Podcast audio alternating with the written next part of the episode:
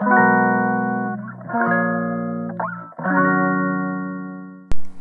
んにちは。ヨガじゃない話倉本々子です。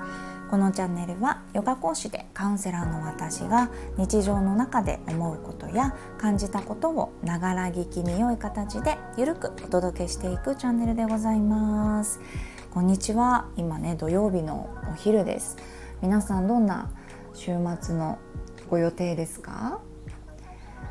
ねえなんか梅雨入ってなかったんですか？あの全くテレビを見つけないので一日の中で。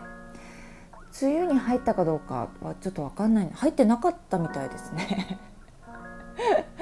ねえ。今日ね運動会だったんですけど子供の。なんかこのコロナが、えー、来てから初めての運動会だったんですね。去年は全くなくって。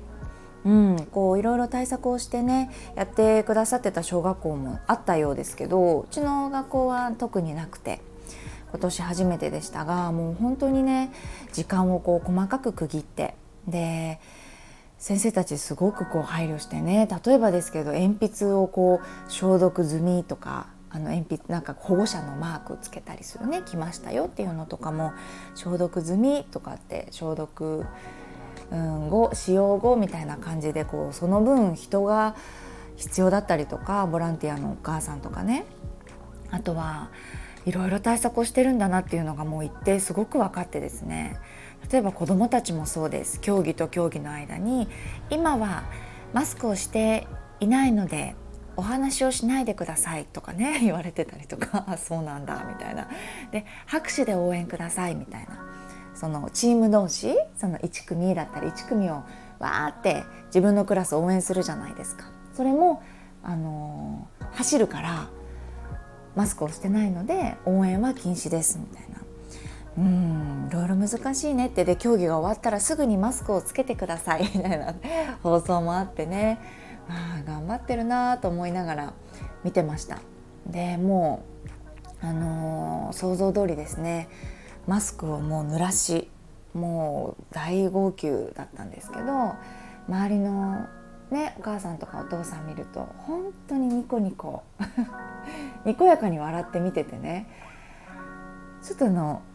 あれどうしてこんなになっちゃうんだろう私って。その競技が 2, 2個の競技があってそのダンスの競技の前にこう玉入れとか玉送りみたいなそのちっちゃいねかけっこどこにいるか分かんないみたいな競技の時からもう泣いちゃってるんですよね私は。始まってないしなんならこう息子見れてないんですよ。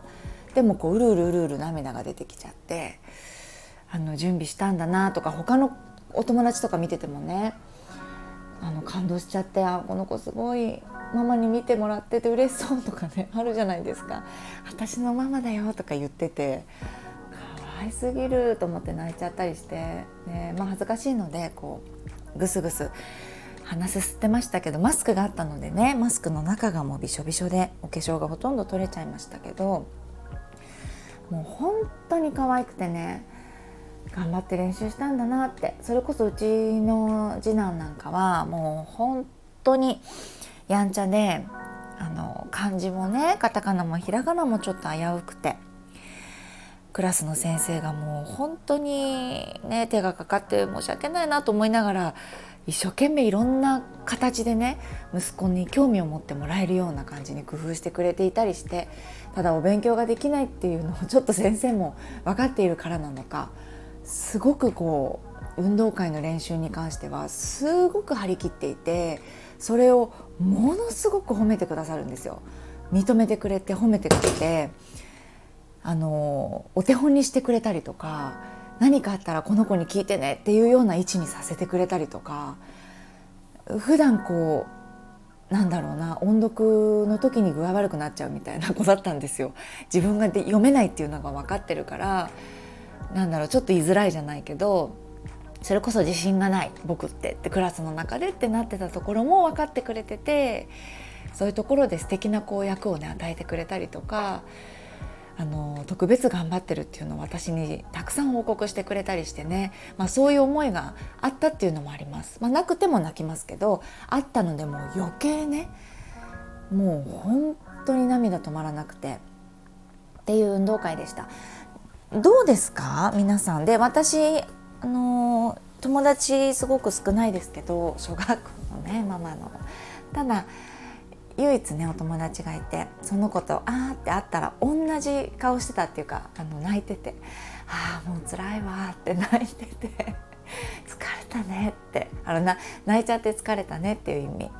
そうだから笑っちゃったんだけどやっぱ他のこうなんだろう一般的っていうんですかねどういう感情が多いんだろうっていうのちょっと知りたいですね泣いちゃうかなやっぱりお母さんたち。前話したかもしれないけどあのすごく運動会が私大好きでこう見ていると熱が入ってしまってねお兄ちゃんなんかこう台風の目だったんですよ。棒を持ってね3人で走るってやつなんですよ。東京だと割とそれやるんですけどこうカラーコーンがあって内側の人はこうそのカラーコーンを回るんですよね棒で。3人組とか5人とかの時もあるね。だからこうインサイドの人は動いちゃいけないですよね。棒をこうぐーっと回すというか。で端っこの人は大回りしないといけないんですよね。で戻る。来た道を戻るっていうこうぐるぐるっと台風の目なんですけどなんか内側の子もすごい大事じゃないですか。で外の子なんかはもう足が速かったりする。しないとダメだよねとか。でそういう構成も大事だと思うしねあのー、やっぱ見ててねすごいこう違うあの喋っちゃいけないからコロナだからね応援もしちゃいけないからこう拍手なんだけどもう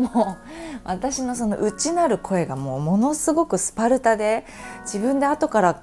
思い出して笑っちゃったんだけど「ダメだ動いたら!」みたいなその真ん中の子がもうニコニコ笑っちゃっててであ動いちゃってて一緒にこう「ダメだお前は動いたら!」みたいなのの声がね内側から全然知らない子ですけど見てて思っちゃったりとか外側の子は「走れ走れお前は2倍走れ!」みたいな感じの声がこう出てきちゃってて面白いなと歯食いしばっちゃっててねそしたら気づいたらすごく運動が得意でねあの運動会って大好きでどの競技でも本当にあの頑張るタイプの女の子だったんで 力入っちゃってねでまあ息子でお兄ちゃんすごい頑張ってましたね台風の目もうあの良かったですよ。いい動きをして。うん。素晴らしいなと思いながら 見てました。そうそうそう。なんかねやっぱりこう今の私の内なる声じゃないですけどスポーツってこう競うものじゃないですか。順位がついてね。その中でベストを尽くして、まあ、自分の中のベストタイムで競うような競技もあるけどこういったねチームごとに競うようなスポーツだと自分に優しくしてたらできないですよね。なんかこう遅くても私は台風の目の内側だけど こ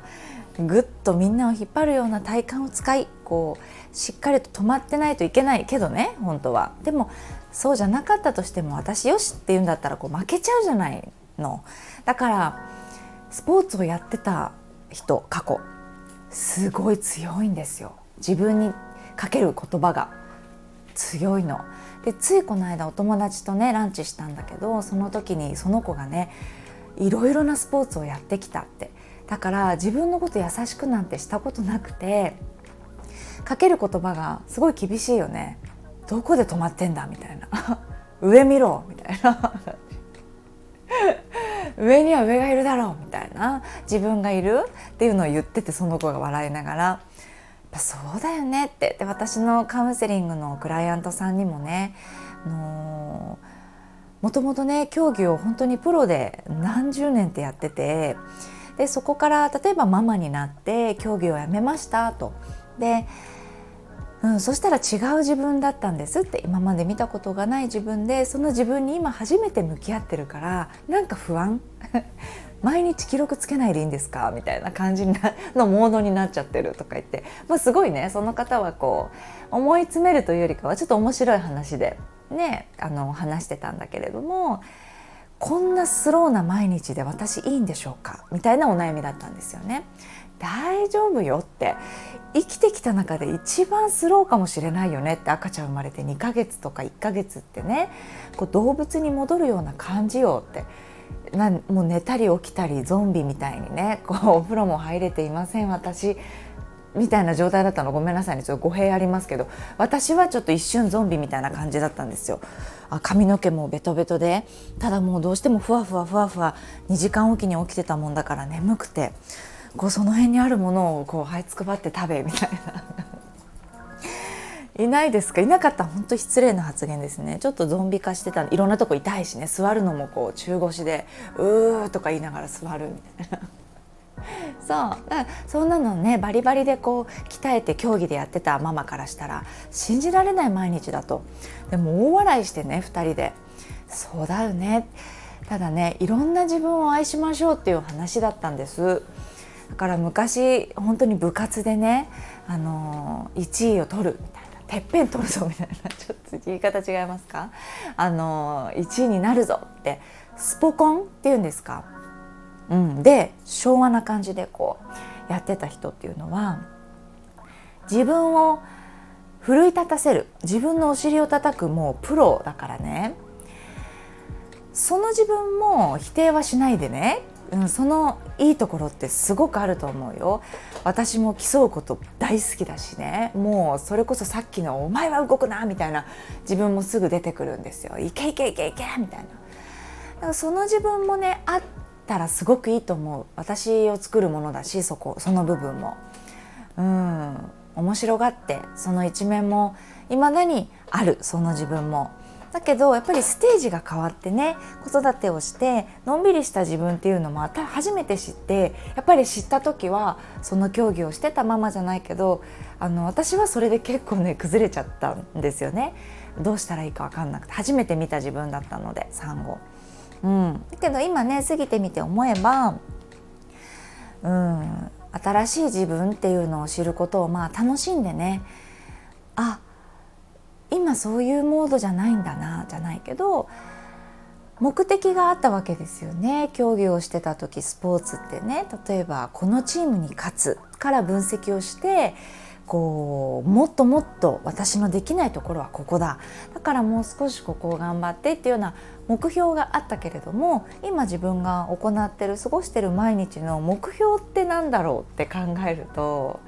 面白いかもしれないねその視点は。子育てをしててこの子と一緒にいて目標って何だろう目的って何だろうとかって思うと特別にないですよね誰かを超えるとかね誰かに勝つとかもないわけだからその状況の生き方として在り方としてどういう自分でいたいかなとかこの子とどんな時間を過ごしたいかなとか長い人生の中でこのことに対してどうやって向き合おうかなっていう考え方がいいかもしれないね。うん、スポーツやってる時の大きな差大きな差っていうのはそういうところかもしれないね。うん、なんか本当にね胸が熱くなってしまって運動会の帰りっていつももうなんかもうすごい泣いちゃったので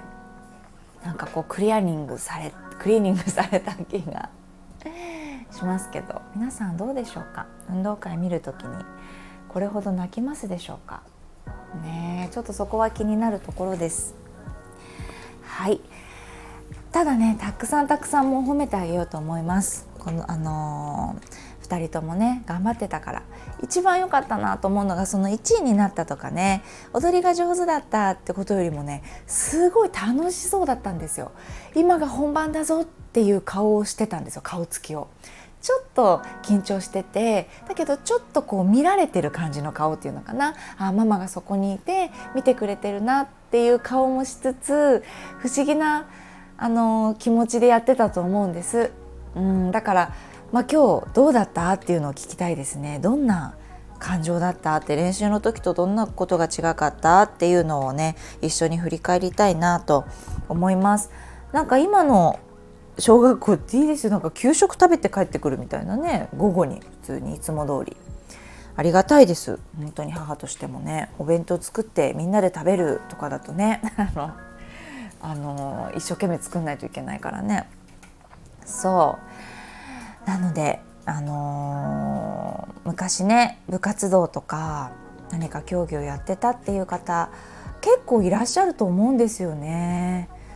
そうだからそういうママなんだかこうあ自分のこと私すごい責めるの得意かもとかね追い込むのが得意みたいな追い込むことたくさんしてたとかあと誰かと比べられるような職業をしていたとかね、うん、何アイドルとかねあんまりないですよね。とかなんだろうな。まあまあその社内の中で競うようなところね。があるような人ってやっぱそれ癖についてるのかな。だそれをねあの一つ言えることとしてはダメって否定しないでねその自分もあっていいですよって。それも自分を作るものだからさ素晴らしいよ。うん。ね、そんな感覚でちょっと面白がっていろんな自分をね楽しんでもらえたらなっていうのは一つ思うところでした。はい。では聞いていただいてありがとうございます。また収録したいと思います。それではまた。